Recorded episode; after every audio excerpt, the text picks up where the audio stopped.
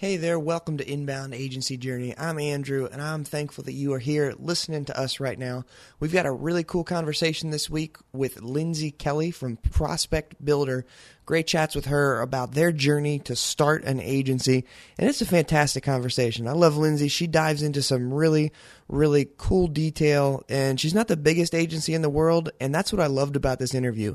She's open and honest about where she's coming from, the pains that they're experiencing as they're growing their agency, and also the strategy that they used to select a focus and dive down specifically in terms of the type of customers that they want to work with. So I think you're going to get a lot out of this interview if you're trying to build an agency and you're in the really, really early phases. But if you're also in that established phase trying to take it up to the next level, I think you're going to grab a lot of insight from what Lindsay has to say here. So without further ado, folks, here we go.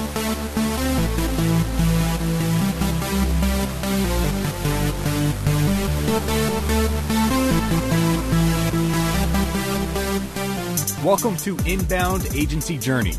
This is the show where inbound agency leaders share the strategies, shortcomings, and successes they've experienced in their journey toward building their dream agency. Now, here are your hosts, Andrew and Gray. Welcome back to Inbound Agency Journey. I'm your host, Gray MacKenzie, and I am very excited to have on the podcast today, finally, um, a good friend and great person in the inbound space, Lindsay Kelly, um, who is from Prospect Builder. So I'm excited to dive into her story here today. Lindsay, thanks for coming on the podcast. Hey, Gray. Thank you for having me. It's about time we got back together again.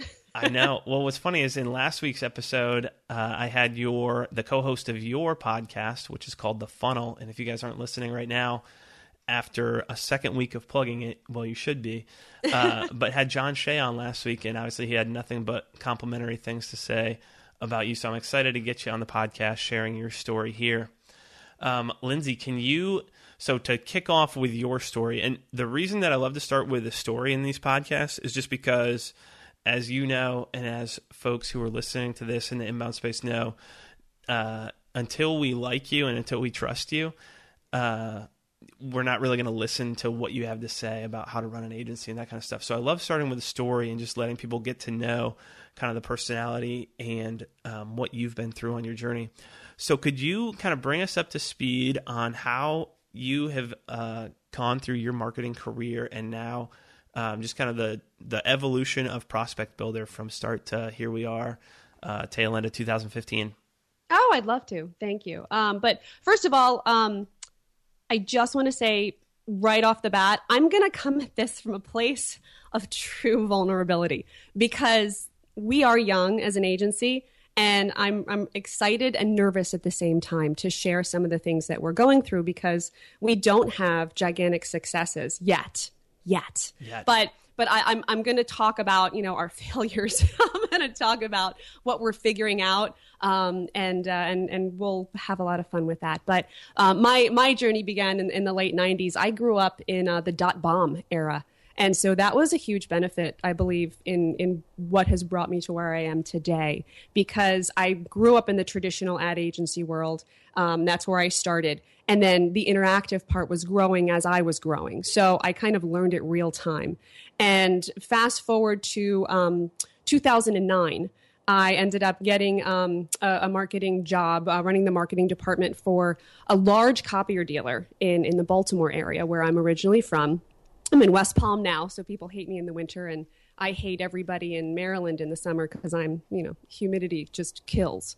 Um, but uh, ended up being hired by uh, our friend from last week, John Shea, and he was the VP of sales. And so it was one of those dream situations where sales and marketing uh, just notoriously they don't get along. There's always there's always a finger pointed in one direction or the other, and your leads are crap or you know you don't know how to sell so it was a breath of fresh air to honestly get to work with john shea because he got it he listened to what needed to happen. This was the sort of beginning of the evolution of the buyer and the tools that were coming available from just the online research perspective. And uh, the, the, that world, the copier world, um, is very, they, they lag a little bit, they're they're behind the times when it comes to some of the technologies of marketing themselves and some of the, the sales tools that they were using. Even though forward facing, they were fantastic at the technology they provided to to their customers. So so John and I uh, worked together for almost four years. I was doing inbound marketing without knowing that it was called inbound marketing at the time, and uh, actually tried to bring HubSpot into that dealership, but they, they were not ready. They were like, "What is this tool? What do you want to do?" Uh, they were television oriented. They had really built their brand uh, in that local market because these copier dealers are local market guys. Um, they built it on on television and on on print ads and events, and uh, it, it was a tough um, uphill boulder push to get them to let me do some stuff online. And um, it wasn't until the website won an award in 2010 for some of the things that we changed around where they were like, okay, maybe we'll let you do a little bit more. so uh, John and I had a great four years together. And then um, some wonderful stars aligned, and we ended up starting a company together called Prospect Builder. I'm sorry, no, it's not Prospect Builder. That's where I am now. Alignment Group. Um, it's usually the other way around. I flip my I flip my companies and keep saying I'm from Alignment Group now. Um, but but we basically we would go in and, and, consult with with sales and marketing folks and try to get them to understand uh, the inbound methodology and really teach those sales reps how to sell inbound. Um, and I'm sure John told you that whole story. But um, we did that for for a while, and then we happily parted ways. We still do our podcast. We're still wonderful, great friends, and I literally had just been like, I want a team. I want a marketing team. I want to grow this. And that really, it wasn't, we, we were just misaligned. And so I said, well, fine. I'm just going to, I'm going to take a couple clients and, and I'm just going to do marketing on my own. Well, I got about four days to myself before I got a LinkedIn message from Daryl Amy. And Daryl Amy is one of the most well known copier marketing people in that entire industry. So he had a 10 year old business where he was providing digital marketing services. Very basic um, kind of let's fix your website. And then it grew into, you know, let's blog for you, let's do social, let's make sure that we've got cars in the parking lot. So if somebody does go and see what you're that, that you're online, that you've got something there. So there wasn't a whole lot behind the the sort of buyer persona behind all of that because he was he didn't know about that just yet. And uh, so when I came on board and I started talking about this, he's a very intelligent guy. He is very bright. Um, he also does have shiny object syndrome, I affectionately say. But he was just absolutely blown away by HubSpot, by the inbound methodology, by all the things that we could really do. And he's like, we need to revolutionize our industry. They need to understand this better. And so he's like, come, come and join my team and, and let's, let's do this. And we very quickly realized that um, his company, Dealer Marketing, that had a 10 year um, uh, power behind it of fixing websites and building websites and really helping the copier dealer world um, step into the present day with, with up to date websites and, and, really sophisticated um, product catalogs online and, and things like that so folks could actually go and get information off the website. He's like, this is a different level. Let's branch off and build an inbound marketing agency specifically for copier dealers and managed service providers because that's the the evolution of the copier dealer right now. They've gone into document management. Um, they're now into managed services, so they take care of people's entire IT infrastructure. And so that's where we were born. And we came onto the scene in 2014, um, and we oh, no 2000 no 2015. We, we talked about it in 2014, 2015 January. So we're only about nine months old. Um, we we started lightly presenting this, and we still haven't even I guess come out of the closet to the industry that we are part of dealer marketing and that we are a different type of a, a level of service. So we did a lot of speaking engagements. Uh, we've educated a lot about Buyer 2.0, um, even though we don't like that term. It's familiar to them now um, in that industry, and so that's kind of where we are now. We are we serve copier dealers and we serve managed service folks, and uh, we are very niche. So we're lucky in the aspect that dealer marketing has 10 years behind it and wonderful relationships where in the beginning we could say, okay, who's going to be a right fit? um, and then going through the discovery process and um, and kind of hand selecting who we wanted to work with in the beginning. So that's been an interesting journey. Wow, Man, it's awesome to hear, and good job, you and John. The stories lined up. You guys aren't both making stuff up, so or, or you're making it up together. So good job. Um, but no, that's that's awesome just to hear kind of where it's come from, and I love one of the things that I was really excited, Lindsay, to get you on to talk about is you guys the niche. I don't know of any other agencies that are in the vertical that you're in, and you're also very much entrenched in that vertical, at least right now. Um, so that I think that that is something as we see more and more agencies start to realize the not just the value but also the need if they're going to set themselves apart um, as the number of agencies just continues to grow and explode um, the need to be in a specific niche or in a specific vertical. So um, one question that i had for you about the uh, the prospect builder team today is just what is the um, you clued us in on the age of the agency, some of the normal facts that, that we like to get into. But what does the team structure look like? And are you guys in person? Are you working remotely? What is that? What is the setup like?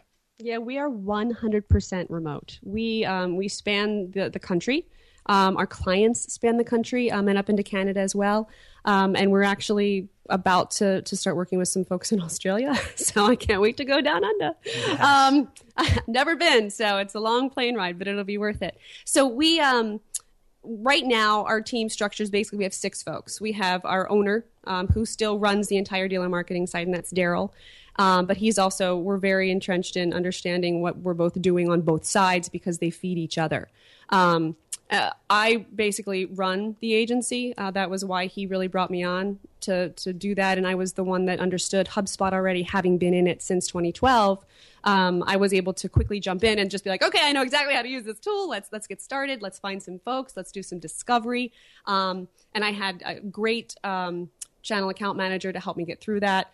Um, and then we've got uh, we, we, got lucky because we were able to snag an amazing content writer um, from an organization called AIM, and um, I, I, basically I, I, wrote him a poem to, to have him choose us. He literally had a better offer from somebody else. We couldn't afford him. we were like, what are we going to do? We need him. He understands the industry. He understands document management. So I wrote him a lovely poem. It was roses are red, violets are blue. I love my team and you will too. and uh, literally, he just was dying laughing. And I had had a relationship with him uh, for about four years prior, more digital um, than anything else. But um, wow, that's how I got my content writer, and uh, he he really is. He's amazing. Our clients adore him. He's able to capture the essence of their voice so well. They didn't even know that was their voice. Um, I have a social media director who is beyond the cutting edge of every social thing that happens. I mean, he knew about Blab like the minute it came out. Yep. and I, I, was on a Blab this morning. I just kind of barged my way in with George B. Thomas. Um, awesome. And um, he was with dealer marketing. He was doing all of the social for them. So slowly but surely, we started to bring him over to our side, and we've now claimed him and uh, his name is John, and he is fabulous, and he is understanding more and more now that he's inside this whole inbound world. He's understanding engagement. So, you know, I've got one guy that does all the content writing. I've got one guy that does all the social personality and engagement um, and interacting on a local level with some of the um, the entities that are uh, like the news writers and things like that because it's harder from an inbound perspective to get hyper local. right. Uh, so, so, he does a really nice job of connecting with um, thought leaders in the, the specific geographies that we serve. And then, uh, so we, we we were moving along quite well for a while and and all of a sudden it was like I, I, can't do anymore guys i can't i can't do anymore i was doing all the tactical execution on top of the strategy so growing pain number one yep. I, I, I was way beyond capacity. And um, I, I mean i know a lot about hubspot but you you know how they move. They're they're very quick. They bring new things to the table every day to make life better. But it's hard to keep up with all of that if you're the only one scheduling for multiple clients and and formatting and doing all the strategy and the game plans and and then trying to get in there and format everything as well. It's very hard. So um, we we sent out a job description to um, a few people had a couple interviews and got really lucky uh, we were able to find an amazing inbound marketing coordinator uh, she didn't know anything about inbound um, but she impressed me the most because she came to the table and said by the way i went ahead and got inbound certified so i understand what the job is Um, and now I'd like to talk more about how you guys do this and what you do. And so it was very. She she presented herself so well, and um, and she's just she's just a sweetheart. Um, but uh, the whole team interviewed her, and she was able to deal with our shenanigans because we we do get a little punchy. So uh, so that that's our team right now. And then I'm lucky enough to now have um, a dedicated salesperson. So. Um, I know that sales and marketing have it's been a huge topic of conversation um, within HubSpot and helping uh, sales folks understand what true inbound leads are, how to work them, and it's it's a big challenge. And you know, John Shea's company, the Inbound Sales Academy, is just, I mean, the timing couldn't be better. Um, you know, I know him. I know how he works. I know what he's going to be able to do for folks. So it's exciting because it is hard to figure out how to help sales reps work with leads when you're a marketer standing there going, "No, this is how you're supposed to do your sales." Right. They're like, "Uh, really?" So, um, my my sales guy, his name is John as well. I'm surrounded by Johns in my life, and um, it gets confusing. Um, he uh, he's been selling with Daryl um, on the dealer marketing side for the better part of I think like eight years, and he has jumped headfirst into understanding inbound. And it wasn't until I did before Prospect Builder started, I did an entire campaign wrapped around you know dealer principal Dave. That's our target uh, primary persona for dealer marketing. And it took weeks to build. And they're like, what are you doing over there? I'm like, just trust me. Give me some time. And so, long story short, he was able to generate almost 100 leads from a campaign that we built. Um, and he was able to qualify six into sales qualified leads, and he was able to close four of them. Um, and that power of not, because, I mean, you know, 60 some leads came in the first day. It got up to almost 100. And he's like, I've set aside time to sit down and start calling people. And I'm like, don't you dare. You, we're nurturing here. He's like, we're whating? I'm like, we're nurturing here. I said, let, let them nurture. I said, it's like simmering, you know? So, long story short, he's like, I could have wasted hours calling almost 100 people, trying to get them on the phone. But instead, I waited and I worked those six and I made a lot more money in a lot less time. And so that's when he became a true believer, and that's when he decided he was going to help us out as well. And um, the way that we approach our our sale uh, is, I don't know if it's unique in the industry, but it works really well for us. Um, do you want to hear about it? I do want to hear about it. Oh, Keep okay. going. I, am like, am I off script? Um, but basically, he he knows all these guys already, so that's a huge advantage, and that's really tough if you're trying to break into an industry and you don't know every every little nuance. I've worked inside of these dealerships. I speak the language, which I think really Im- impresses a lot of them because, like, oh, you know all these things. I'm like, yes, I understand your your entire installation Yep. process, and um to sit down, he starts and says, "Okay, I think these guys are going to be a good fit. Let me let me have a quick call." So he does a mini discovery with them and just asks them some questions, and then he brings me in for a bigger discovery. Takes about forty five minutes, and he's like, "I'm going to introduce you to Lindsay," and he basically positions it as, "Look, we're very selective right now. We're almost at capacity. Um, she's going to basically talk to you and see if you're a good fit for this."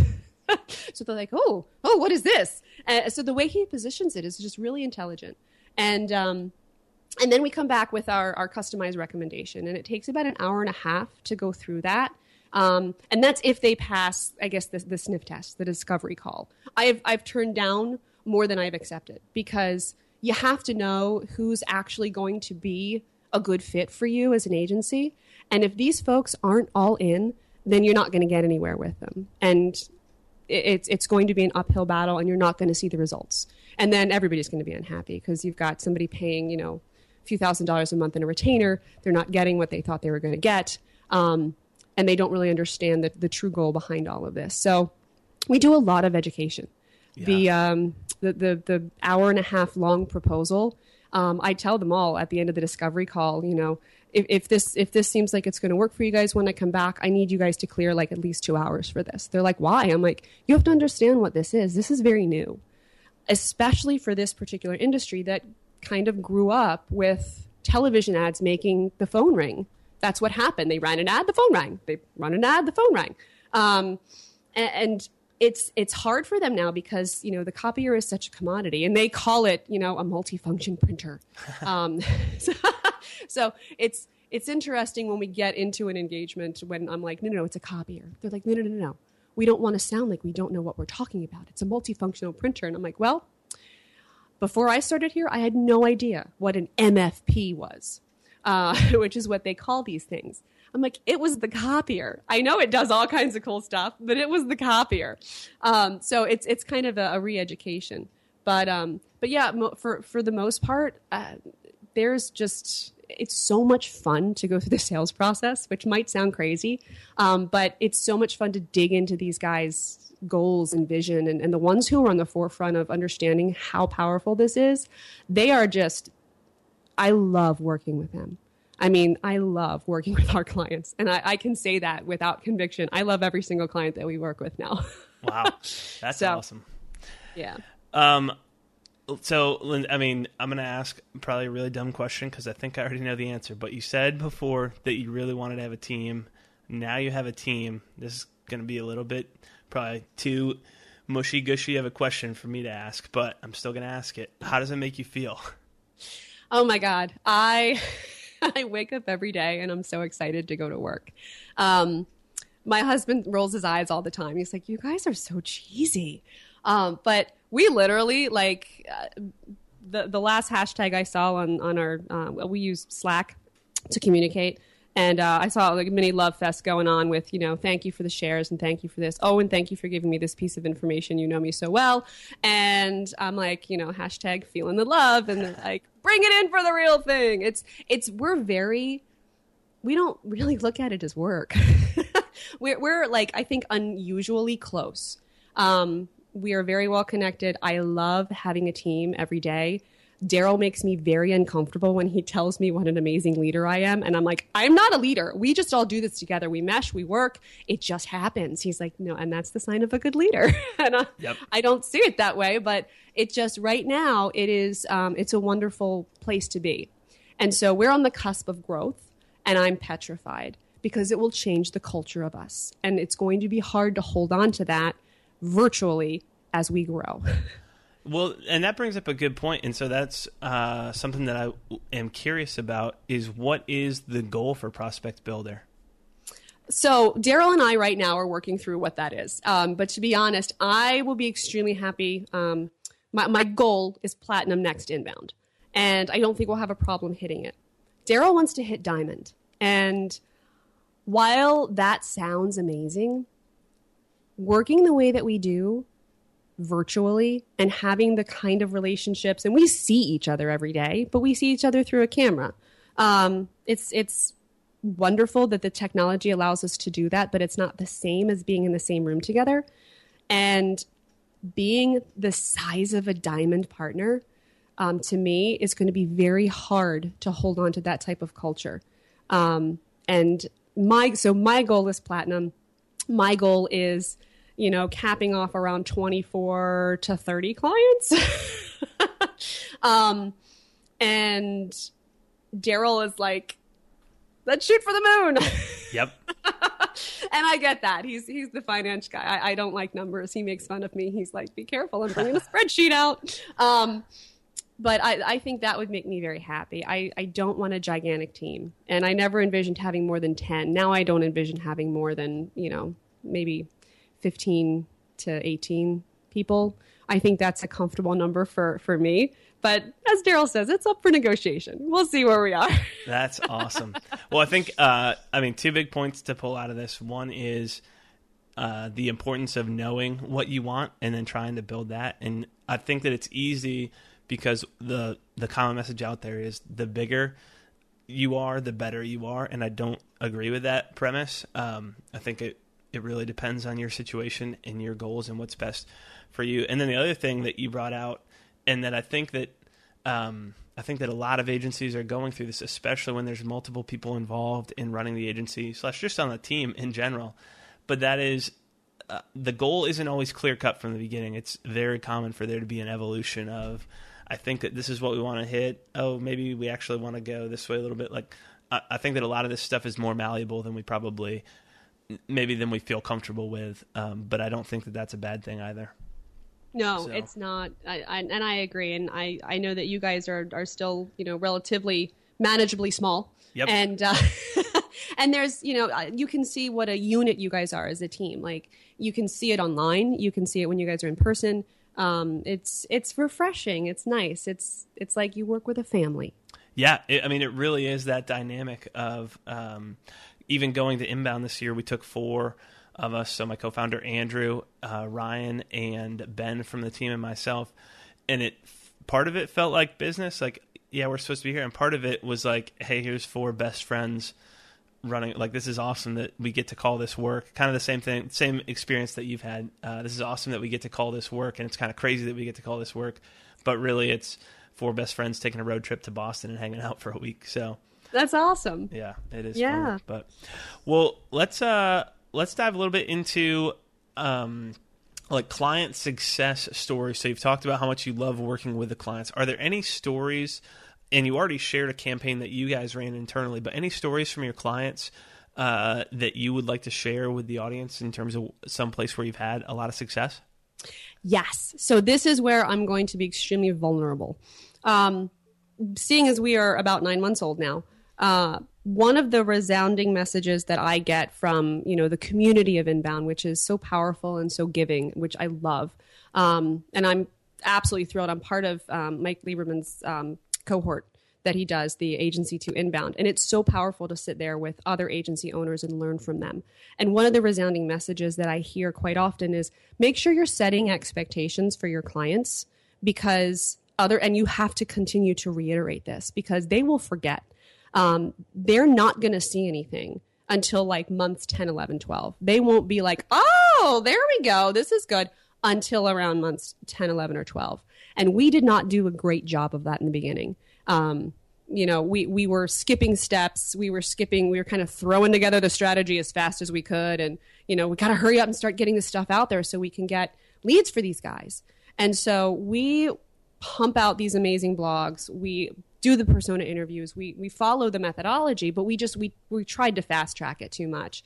And that's where we are right now. We're in the okay, let's sit back, evaluate, and slow down mode um, with our clients because luckily they really trust us. We've built up that industry expertise. They understand us. They understand that this was new for us. So they're very forgiving when we say, okay, our original numbers are wrong, um, and here's why. Um, you, you you know you said you needed conversion and we didn't do our job and listen enough and do enough digging to say no you don't you need attraction you need to, to build up the traffic on your website they're like oh our traffic is great. Oh this yeah and we look at the traffic and it is it's great. We're like wow you guys get a lot of traffic. Okay here's what we did not even put two and two together which i was very upset about uh, because I, I know this. I, I ran a website for a copier dealer. Um, the way that this industry works is copiers break all the time. Um, most of the time they're on a lease their cost per copy. Um, you have to give you have to report how many pages you print out a month and do you know where they report that? On the website through the website. So what they thought was amazing traffic was repeat traffic every month yep so when we're doing the discovery, we've learned now, no, let us into your analytics. Don't just give us the numbers. We need to see where it's going, what it's doing. Um, so it's, it's a learning process. My goodness. Like if I came out of the gate and said, oh yeah, I had all this down pat because I've been doing it for so long. Oh heck no. I, I, I mean, we, we say it all the time. We love when we screw up because we learn from it. It makes us stronger. And we've got clients who love us and trust us. And we can say, oh, so sorry. We really screwed this up let's fix it. Um, they're much happier with that transparency, um, which is why it's so important to pick good partners. But we're just now starting to see some good traffic.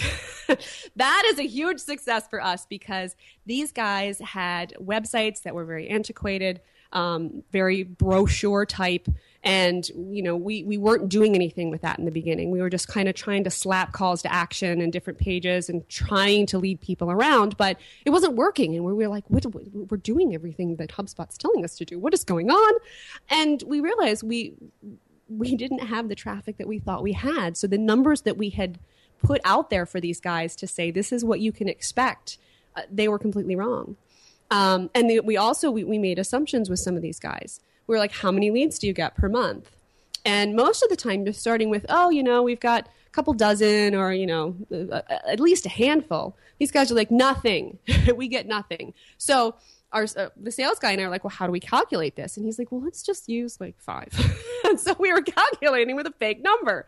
As I told you, very vulnerable, very raw, right here. Yep. Um, that was not a good idea because then we have these numbers that were completely bogus. So we're going back now. We're realigning expectations. Our clients are absolutely wonderful about this and quite pleased that we're not trying to sweep it under the rug.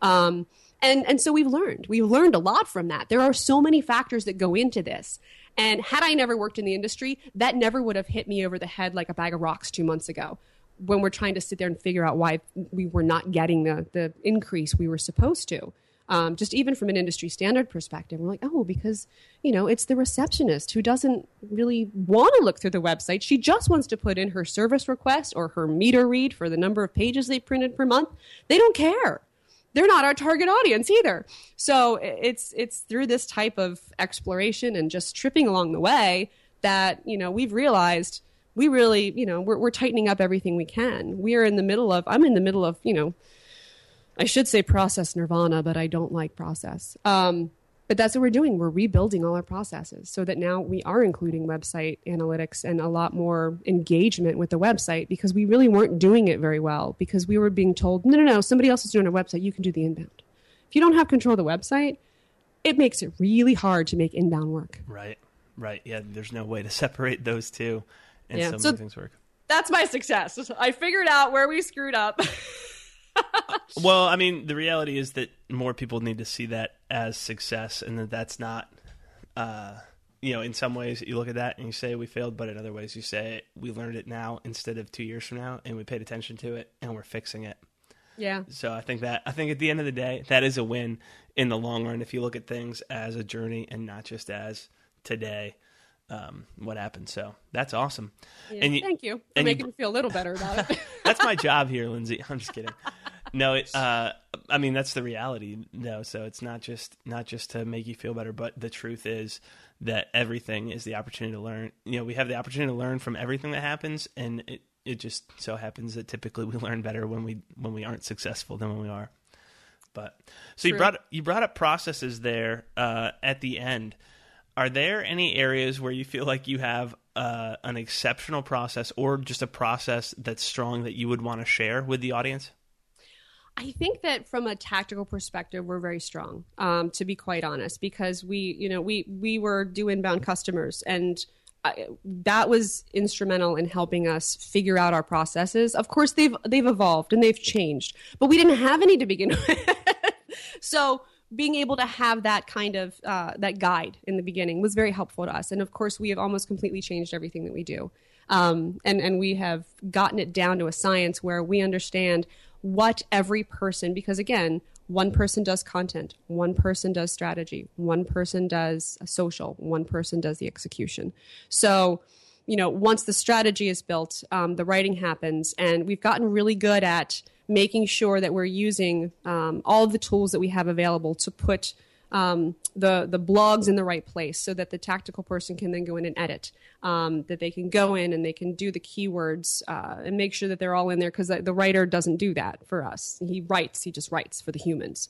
Um, write for humans is what he always says. And then she goes in and she's like, yes, but this word would work much better from an SEO perspective. And so, you know, she goes in and refines. So our step by step process for blogging has improved drastically since the beginning. We know exactly where we are in the phase at every step, where the client is, um, and the the entire formatting process as well. We've finally gotten that down to a T where it flows much faster now because there's multiple people involved.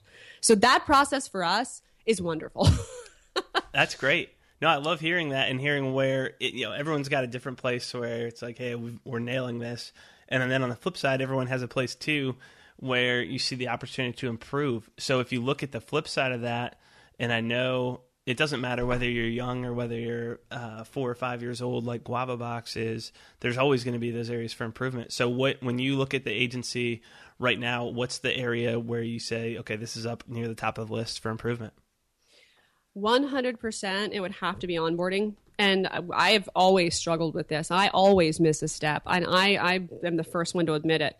Um, and we're starting to get much better at it. Um, but the actual setup and game plan and making sure the client understands exactly what's going on and why um, the the whole onboarding process is is we're constantly working on that. We're constantly trying to to get improvement uh, because we have great clients who ask wonderful questions and we ask them to do that. If you don't understand something, ask us because you know you guys are still this is our, our first core six. You guys are helping us figure out where we're screwing up, uh, which is you know that's the name of the game. Figure out where you screw up and fix it.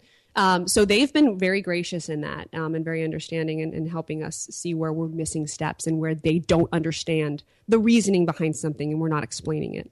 Um, secondly, um, just to, to throw a second one in there, we need to get a better process in place for education because it's kind of me going off on tangents which i mean it, it's not really a tangent it's more of i just i start saying hey did i ever explain this to you this is really cool let me show you this and then an hour later, I'm like, okay, there's an hour of unallocated time that yep. I wasn't planning on spending, but it was great for them. They enjoyed it. We need to figure out our education process because we have, you know, high level marketing people inside of these copier dealerships who want to understand this and work with us. Um, and so we have to get better at that. Uh, aside from just saying go through the, the, the inbound training, get certified, we need to go beyond that. Yeah, this is something that uh, I've been talking about internally um, with the team here for a while, but I I have not talked to anybody who has brought this up and said we have a good solution for this right now. And I think that there's no way uh, as the inbound industry continues to evolve and to grow we're going to see the model from a couple years ago. I feel like was largely handed off to an agency, and you don't worry about it. We'll take care of it. And now we're becoming more integrated, but we're going to get to the point where hopefully an agency is largely the transitional force to help you go from either doing inbound poorly or not doing it to the point where it's largely in house. And the only way that we're going to get there is if you can educate those customers. And I'm not sure what the solution is. I have not hit on the solution yet. This is something that we struggle with as well is how do we really continue to teach uh, and give people the skill set that they need so that they can continue to take on more and more and we can continue to kind of ramp up what we're doing and get more and more uh, i guess complex not necessarily even more complex but just get more done and more accomplished. And so this is something that i think there's a huge area uh, as an industry for uh, agencies to improve on is the ongoing customer education Absolutely. So if you figure that out before I do, let me know. All right. But as soon as I figure it out, I'll tell you. I was going to say only vice versa. So that's awesome. Well, cool. So let's uh, let's switch gears here a little bit and jump into the tools conversation because I'm always curious in knowing what other agency owners are using. So, uh, are there a couple tools or one ma- main tool that you know that maybe um, other agencies aren't using right now or might not be using, but that you absolutely love? There are two that we absolutely love and we could never live without. Um, one of them is Slack. Um, and I've, I've heard other people talk about Slack before. The first time I heard somebody mention it was on John Bonini's podcast, Louder Than Words. And I looked it up because she just was glowing about this communications tool. And I'm like, oh, this is awesome because I can't keep doing this Skype thing. I can't segment anything. I can't. So we literally have um, different conversations happening for every single client. Um, we have private groups for like one-on-one conversations. We we've been able to set this up in a way that it allows us to be in constant communication with each other and everybody knows what's going on with the client because we put it in the client portal even if it's you know, you, you can obviously tag somebody with, you know, if it's for my content writer, I'm like, hey, Brian, this is blah, blah, blah. But everybody else sees it too. So that they understand, oh, okay, well, this blog has been edited now. It's been updated in the project management tool. It's been, you know, it, it just, it's helped us communicate so much better as a virtual agency. Um, so we love that. And then from that, we were able to find um, because they have integrations with other other platforms. We were able to find Appear.in um, and it's appear.in. And it's basically you can have, I believe, up to eight people in one room. And we claimed a room that we own, um, and we have our team meetings in there. But there's nothing to download. It just opens right in your browser. I think you have to use Chrome or Firefox. It doesn't work in Safari. We figured that out. Um, but it's basically you can start a private chat room, you can have your own chat room, and you can chat at the same time as you can see each other Um, and it's nice because there's there's no massive download. So I've actually a couple times when we've double booked our GoToMeeting um, accidentally, I've been like, okay, well, you want to come in my my private my private meeting room here? and they're like, this is so cool. I didn't have to download anything. Um, but that those things really help us because we get to see each other. Um, it's easy to hop right into one. You don't have to schedule anything. You can go inside of Slack and literally like start and appear in room, really quick conversation, and then you just click on the link and go. So Yep. it's been fabulous. Slack, I mean, both of those tools are awesome. We use Appear.in for primarily for team meetings. We're using Uber Conference for a lot of uh, client calls, but uh, Uber Conference does not have video conferencing. It's it's easy like Appear.in where you don't have to have uh, you don't have to go through the GoToMeet the Citrix download for GoToMeeting. Um, but Appear.in is awesome for video. And then Slack, I had one follow up question for you on Slack. I'm curious about how other agencies who are using Slack are doing this um, do the bulk of your messages go in one to one rooms or in open channels? Open channels. We're very open. We're, we're, we collaborate a lot. We really don't hide anything from each other. Awesome. Yeah. That's uh that's one of the things as we switched from HipChat over to Slack, uh, probably a little over a year ago now. Um, we are just continuing to try and get better and better at throwing everything into a public channel so that there's not two people knowing what's going on with this blog post, but then somebody else who might, even though they may not ever need to know, at least it's it's there and it's publicly accessible. And it's searchable. It's yeah, it is amazing. Now here's okay, another follow up question on Slack. Are you using the free version or the paid version? We're using the free version, and we're getting to the point where I'm going to have to pay for it soon because we've well exceeded 10,000 messages. Um, and so I think in the next three months, we're going to have to pay for it because it is very helpful to be able to go back and look at a conversation that was had, you know, six months ago when we started a client engagement. Um, so the first time that bites me in, in the ass, where I'm like, oh, it's gone, then I'll be like, all right, we got to pay for it. Yep. Yeah. So we're we're doing the same thing. We're still on the free version, and so if you're thinking about using a tool like this, it's not like uh, Slack gives you an awful lot for free. Um, so it's just a tool, and it's not that expensive. I think it's under seven dollars a user. It's like six sixty seven a user. Yeah, uh, it's per like month it's after that, insane. so. It's insane. It's so cheap. But and you can make your own um, emojis. Yep. That- we love making it. We have a unicorn pooping leads. um, it's it's amazing. For the unicorn pooping leads alone, I would pay seven dollars a person. That is amazing. wow. Okay. Well, now that we know uh, what gets you excited, let's go into your typical morning and what makes you tick. So, this is a question.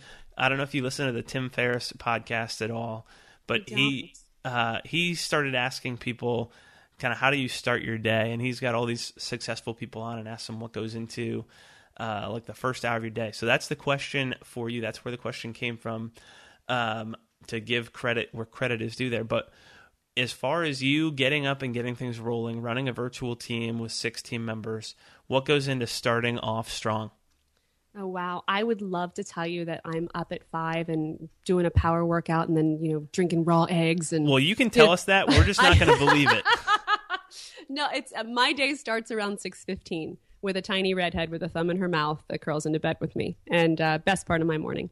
Um, that lasts for about a minute before the dog starts barking. So, um, up at six fifteen, hanging out with my my daughter who's just about to turn seven, um, and uh, and her new puppy.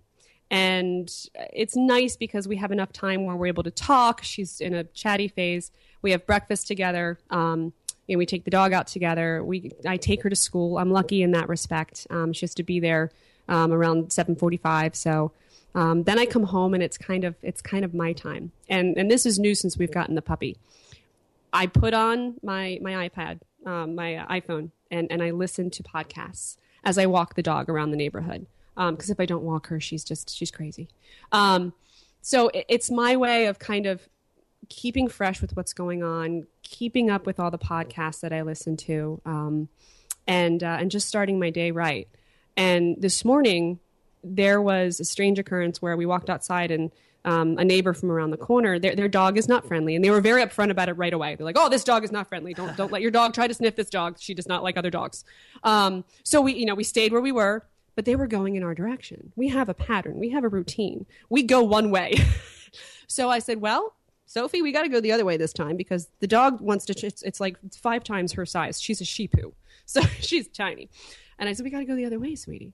And so she was having a really hard time. And I'm sitting there, and the whole entire first half of the walk, I'm like practically dragging her because it's different. And I'm like, you know what? This is exactly what my clients experience every time they try to talk to me. Everything is so different.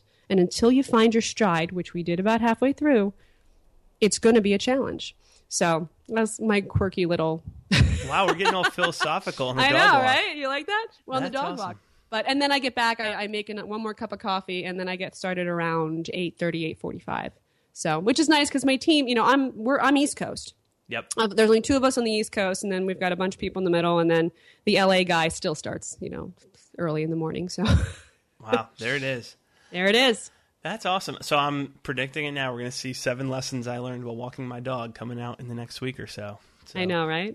no, that's awesome. Um, and that's cool that you get to start off like have that time with your daughter in the morning. My uh, my wife and I just had our first daughter, who is four and a half months old now, oh, and uh, it's I I do really enjoy the flexibility of the agency to be able to spend time uh, working from home some days and just have that have a little bit of flexibility with I don't have to be into the office at a certain time in the morning. So yeah. Oh, that's amazing. Congratulations. thanks. It's been uh, obviously less sleep than before, as you know, but it's Yep. it's well worth it and then awesome. So Very cool. great. Well, Lindsay, I really appreciate you taking the time to come on. Uh, so glad to finally have you on the podcast. If folks want to learn more about your story, uh, hit kind of uh, connect with you and ask you any follow up questions, anything like that, where's the best place for them to get in touch with you? Uh, well, I'm on LinkedIn. Uh, please find me on LinkedIn. Uh, you can also get me um, directly at my email address, lkelley, and Kelley is with an EY, at prospectbuilder.net. Um, and I am a, a, a tweeter. So LV Kelley, again, Kelley with an EY. Um, hit me up on, on Twitter. Awesome. Well, those notes will those uh, those links will be in the show note. Lindsay, thanks for coming on. Going from starting the agency in early 2015 to fingers crossed platinum by inbound 2016. Lindsay Kelley, everyone. Thanks, Lindsay. Thank you, Gray. This episode of Inbound Agency Journey is brought to you by Do Inbound, the world's first project and process management tool built specifically for inbound marketing agencies. If you want to learn how to manage, track, and scale your inbound agency with a pre-built and proven system, visit doinbound.com/journey. Again, that's doinbound, all one word, dot com forward slash journey. Now, back to the show. All right, Gray. Great chat with Lindsay. I love the stuff that you guys dug into, and I love that she came right after John Shea's interview that you did with him, and how they they were running an agency together and they split. Uh, happily parted ways was Lindsay's It was a bitter fight, Andrew. You just listen to those two; they just both sound like awesome people, and you wonder like how could they have ever split negatively? Of course, they split in a, a happy way, and they're still Yep. podcasting buddies. I love that. And the point that I pulled out of it was like, yeah, it's a cool story, but also don't let internal conflict hold you back. Like whatever the situation that you're coming up or that you're facing, like if Lindsay wants to grow a big team and John wants to keep it small, don't just hide those feelings. Talk about them, bring them out in the open because if you have two owners that are misaligned as to where the company is going to go, you're going to face conflict eventually. And the longer you let that fester, the deeper those wounds are going to get. So kind of a kudos a little bit to them to kick this off of identify that, you know, where we want to go is different and let's make a change and we can still be friends because of that. That's okay. We're just going in two different directions. I thought that was really cool and how she made that move. And now she has a, a thriving, growing agency with a virtual team that seems to be growing really, really well. It's it's kind of cool to have an agency owner who's on, on here who's just starting out and putting good building blocks in place. Yeah, for sure. And I think that, uh, I mean, yeah, I didn't even think about. I guess this this probably should not, maybe should not have been just as natural as it was. But think about the fact that they are still great friends after split. Like that just seemed natural based on the relationship that I have with both of them. But I think that what you brought out there is important. That it is a big deal to realize, hey, if we have different visions, um, and obviously Lindsay was moving um, down to Florida. Whatever the reasons were that they decided to uh, to make the switch there, I think that um, you don't need to let that stuff get in the way. Just hey, we're both going to be successful. We're just going to do it uh, a little more remote and not inside the same organization, but still be successful, still be friends, moving from there. Yeah. Now she had she shared three big things that I want to chat about with you. Um, kind of rapid fire here. The first, positioning the agency as selective in the sales process. I love how she teased that as like this casual thing. Uh, when uh, the salesperson is talking to a prospect, just mention the fact that we're near capacity. We need to check and see if you're a good fit. That's a subtle change. It's a subtle change in posture. It's a subtle change in voice tone. But I think that that can totally change the sort of sales conversation. It can change the dynamics of the way the prospect and the agency interact. How, what was your takeaway from that statement? Did you feel the same way about it? I did when she brought that up. I thought about trying to pull that out and highlight it there, and I was like, nope, we'll just talk about that afterwards. But the selective, I mean, you pile being selective with how many folks they can take on board, and that's not. There's also a very real capacity limit at some point with the with the team that they have in place. So that's not just hey we're selective, but really we're not selective. That's actually we we can be selective. Uh, but you pile that on top of having the vertical focus, and they're about as niche as it gets yeah. in the agency space. Obviously, we've talked with you know like Paul Avery is a good example of someone else who's very niche, um, who was on the podcast here recently. But uh, I think that you combine those two things together and say we're specialists in this specific industry that's a perfect fit for you and we're also selective and i think that that has the power to set you apart in the sales process that has the power to accelerate your sales process a little bit and puts you in the driver's seat more during that sales process. Yeah that's good stuff.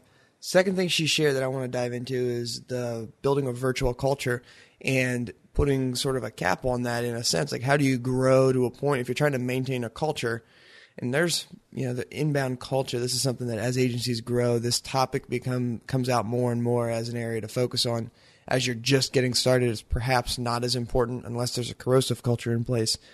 But how do you maintain a culture feel a feel and a vibe that family feel? You know that we you guys talked about the feel that we have here on our team at do inbound and at guava box. Like we're very tight we're very close moving forward together how do you maintain that vibe in a virtual atmosphere as you grow? I think there's a lot of challenges that go into that. And, you know, I kind of point back to Matt Sunshine's episode a few weeks ago where Matt laid down a, a process of you need to hire the right people who are not just the right fit for the talent gap, but also the right fit for the team gap. And you make sure you bring in the people that have the same vision and goals in mind for the work environment as much as they do for the tasks that they have on hand. Um, so that that sort of dynamic of do, do we want to grow really really big and stretch the team and grow to that sense, or do we try to keep it a little bit smaller and and out of almost fear of losing our culture, maintain that culture? Did you have any takeaways or any thoughts about that dynamic, or any insight as to how you might help an agency who's trying to face that sort of a balance? I don't know the solution. Uh, one of the things that I have thought about is it's going to be funny to look back in 50 years, and probably a lot sooner than that, and see that uh, you know in this time period of the internet has been around for 20 years and it's just radically changed the business landscape. I think that we're going to look back and kind of laugh at all the challenges that we had and how the things that we did to try and make virtual teams work. And between technology and people realizing and figuring out and solving solving for this problem of how do we maintain a culture and how do we be productive as a team together and keep everyone on the same page when we're work, working remotely. I think that we're going to unlock a lot of things in the future that we don't know yet. So that's one thing is just that today's environment of the awkward we're starting to go virtual, but we this hasn't been around for that long, so we don't really know. There are new tools popping up constantly to support this.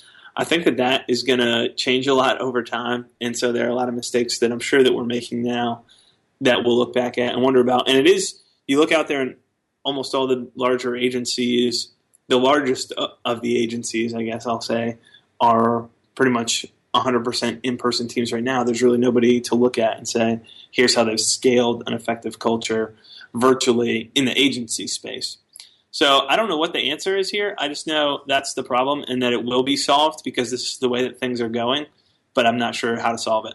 Yeah, and we've got some some folks coming on the podcast next season that are virtual teams that grow in this model. So I'm excited to tap into some more of that expertise and see what are some pro- some proven processes here from folks that are walking the line every day to make this kind of a model work. Um, last thing I want to touch on that Lindsay said that I thought I related to really well, Gray, because we've walked through it so many times, was that frustration of misplaced expectations through the sales process tied to the fact that we don't have a solid strategy in place from the beginning. So, a few months into the engagement, we're scrambling to put certain elements in place so that we can show leads. And she talked about the aha moment won't come for the client for, you know, 9 to 12 months.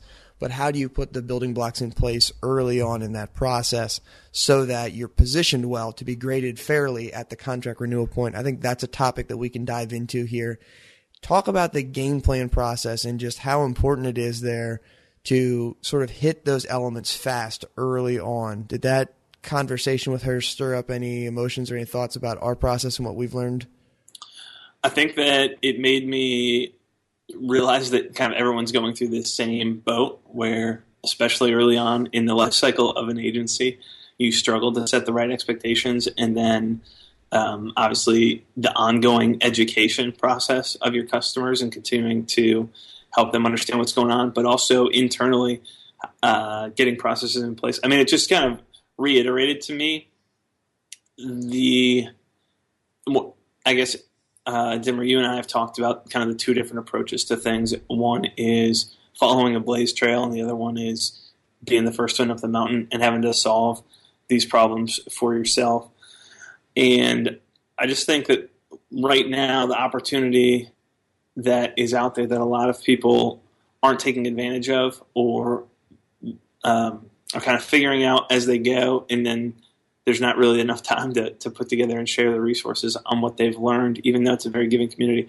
I think that um, there's a lot of opportunity in this inbound space, and this just reminded me of it to help each other out along the way. And so that not everyone has to blaze the trail for themselves, but they can follow and iterate off of what people have done before. I think that's going to accelerate the community as a whole. Obviously, that's a big part of what we're trying to do here to do inbound, but that just kind of reminded me and inspired me again that there are so many agencies out there who have this pain and who need uh, a little bit of help and a little bit of a jump start on their journey. Yeah, I totally agree. It's kind of the mindset behind do inbound and – like the Let's Game Plan course that we put together to kind of walk through this whole process. I think the more and more folks that we work with going through that training, the more and more you see how important this is that you need to gain buy-in early on in the process. There's certain elements from a from a tactical perspective you want to get into place. You want to have the marketing automation tool configured completely from the beginning. You want to have that funnel information in there you want to have an identification of who are the content experts that we need to be interviewing because it's so important to strike while that iron's hot. Because if we miss that opportunity, if we miss that chance after the client is sold and bought in, it's really, really hard to gain their attention back again. So if the if the CEO or the president's the one you're working through in the sales process, their time is valuable. Sooner or later, they're going to get distracted. They can't focus on inbound all the time.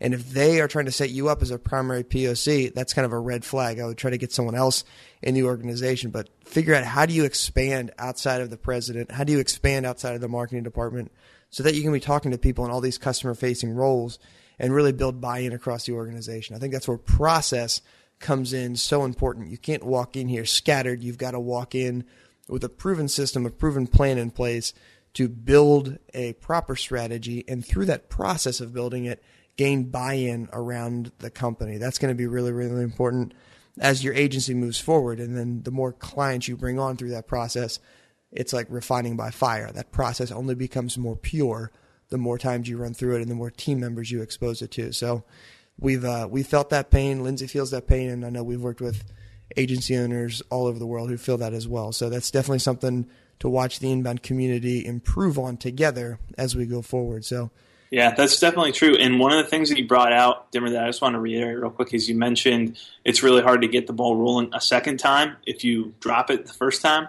and I think that that's something. I mean, we've lost business because of that. It is hard once someone's giving you a chance and you didn't take full advantage to get things rolling smoothly at the very beginning. It's hard to go back later. Um, and Lizzie said they just had to be honest with people, and, and people have responded well. But in a lot of cases, um, you obviously, I think everyone can agree on this. You'd much rather just have things roll smoothly from the beginning, and that's something that we've run into. You and I were talking about this morning, just how much we hate uh, churn, and it's a, it's the same thing in the software space with do inbound right now. Is if you sell it to somebody and they have to cancel for whatever reason, uh, it might mean that it just wasn't a good fit for them at that time, but it might also mean that that our software, our platform dropped the ball in some way and that's the most frustrating thing that happens um, in in the software space. Is just it's always hard to go back a second time and say, "Hey, we we blew it the first time. We weren't the right fit the first time, but now we've improved." So it's much better just to have a strong system from the beginning to keep things rolling the first time around. Yeah, you can't. It's like a game winning drive. If you get an interception, it's hard to have a defensive stand and then turn around and go the other way uh, especially through the sales process. Like you get one shot at this, and a retainer is worth a lot of money, a lot of value in there. So don't don't get so wrapped in your sales process that you forget about your servicing process. That having that, I think like it's the first 30 to 60 days are critical. Like that's your that's your runway that could determine success for the whole rest of that inbound partnership there. So certain key elements you got to get in place you can't miss them. Um, Got to get them in play there, and that kind of rolls into the the process of educating your clients as you go. Don't don't drop that after the sales process. Continue to pour value into your client and teach them not just the what you're doing, but why you're doing it. Always connect things back to that game plan, to that strategy you built at the beginning so that you keep that momentum rolling forward.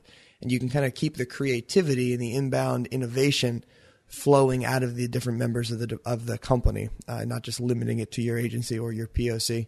Uh, those are some processes that might help you out, some things that you really can't afford to miss. So, uh, Gray. As we wrap up here, any final thoughts or takeaways from your conversation with Lindsay? Uh, you know, I think we covered a lot of that stuff, and I want to let the interview speak for itself as well. Andrew, the one thing that I'll say, you mentioned the first 30 or 60 days being so important, and it just struck me that it really is the power of habit that that's the opportunity to build the good habits for your team and also for the client and their team. Um, so I think that's why those first, in addition to the fact that everything that you do there is laying the groundwork uh, for what's going to come up. It's it's really just ingraining the right habits from the very beginning. Yeah, it's good stuff. Well, thank you guys so much for listening. Hope you got a lot out of this interview and what Lindsay had to share. If you enjoyed it, make sure you reach out and say thank you to her.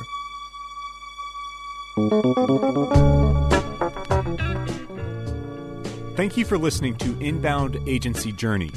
You can find the show's notes for today's episode at doinbound.com slash podcast. Again, that's doinbound, all one word, dot com forward slash podcast. If you enjoyed this episode, head over to iTunes to subscribe or leave us a review of the show. Until next time, remember, life is a journey. Keep moving forward.